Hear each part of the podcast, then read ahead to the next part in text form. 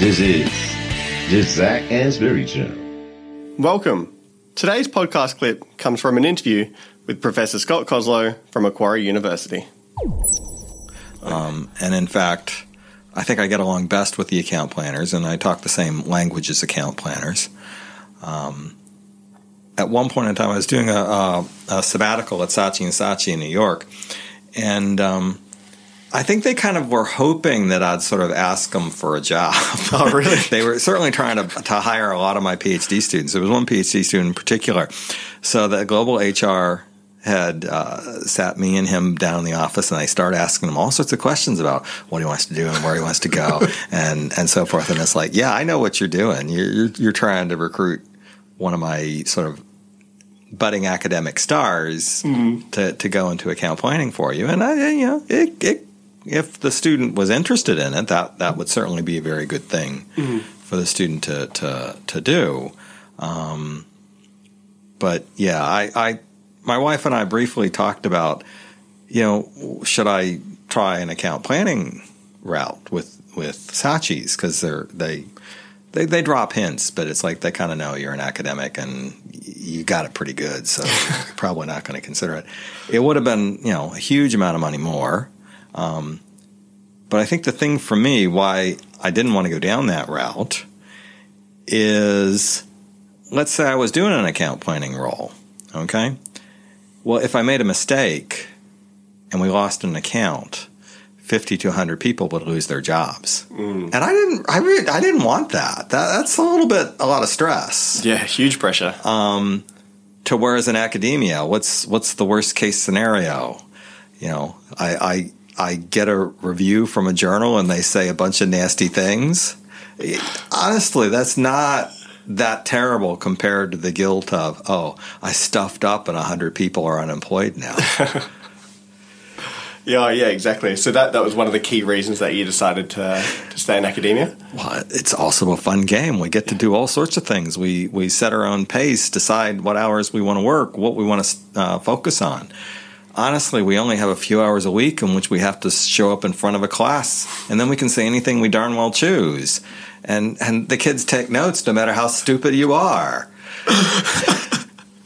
Oh, I'm laughing so much because it, it's so true. And, um, yeah, I like the way that you're so brutally honest with it. Um, I have to admit, I agree with you one hundred percent. Um, that is one of the beautiful parts about being an academic and, and primarily a research-focused academic, mm. which I'm assuming is a large majority of your time. Yeah, yeah. yeah. Um, so it's forty percent of my time, which yeah. is the, the typical percentage that it yeah. is for, for most academics. Yeah, and then the rest of the time you sort of get your freedom to pursue what you want. You can, you know, if you're – are you more of a morning person or an evening person?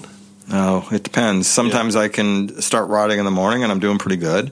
Um, sometimes it's sort of like – I don't know where the day went. I was busy with a bunch of things, but I don't really start getting into it until, say, in the afternoon. So it is, varies quite a bit. Yeah, but you're allowed, cause, because there's no clock in, clock out. There's you're no, allowed to focus yeah. when you need to focus. Yeah. Um, like I, at various points throughout my career, I've thought to myself, um, you know, I've been a real morning person, so I've gotten mm. up straight away. I've opened up my laptop. And I'll be writing for two hours and then I'll have breakfast and I'll go for a run and then I'll come into work. Mm-hmm. Um, and that was really a good mindset for me because I felt like I was ahead of the pace. Mm. And then at other times, I just couldn't focus in the morning, so I was allowed to work in mm-hmm. those evening sort of periods. Um, yeah. And they are, I wanted to ask someone, how come there's no, you know, it's not like McDonald's, for example, where you show up to a shift and you have to put in your little unique employee number, or some people have fingerprint scanners. Um, and they, they monitor our hours. And I thought to myself, well, of course they're not going to do that because they don't want to pay for all of the overtime. Yeah, there's a lot to that. Yeah. Um, sort of when I was trying to get my my research and creativity underway, I spent an awful lot of time on it. Um, yeah. But, you know, it's a labor of love. Mm. Um, I can't say that if I were doing client work for a New York agency that I'd always say that this stuff was quite the same kind of labor of love. And if I was spending, say, working for an agency and I'd go in on a Saturday to work, my wife would sit there and say, you're not being paid for this. It's one thing for you to be home uh, uh, late um, on some days of the week from a work day, but mm. no, you are not going into the office on a Saturday. But we do that as academics. Yeah. Yeah. Do you find, how do you find that balance now? Because, you know, we all have laptops and, yeah. and essentially our work follows us where we are. Like if we use that McDonald's example again, no one is bringing their work home with them, mm-hmm. but we, um, I suppose, indirectly do, and the temptation's always yeah.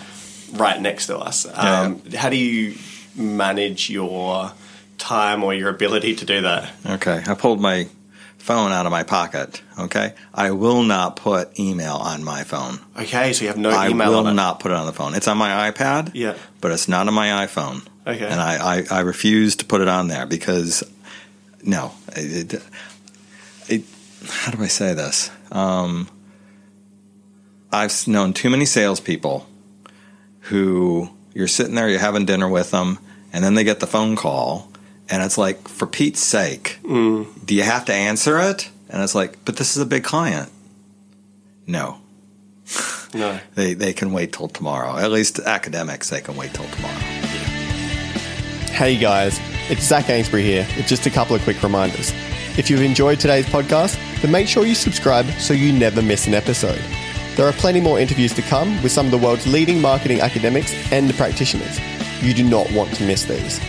In the meantime, if you're looking for another way to connect, then follow me on Twitter at Zach Ainsbury. That is Z A C A N E S B U R Y. For my take on the marketing issues of the day.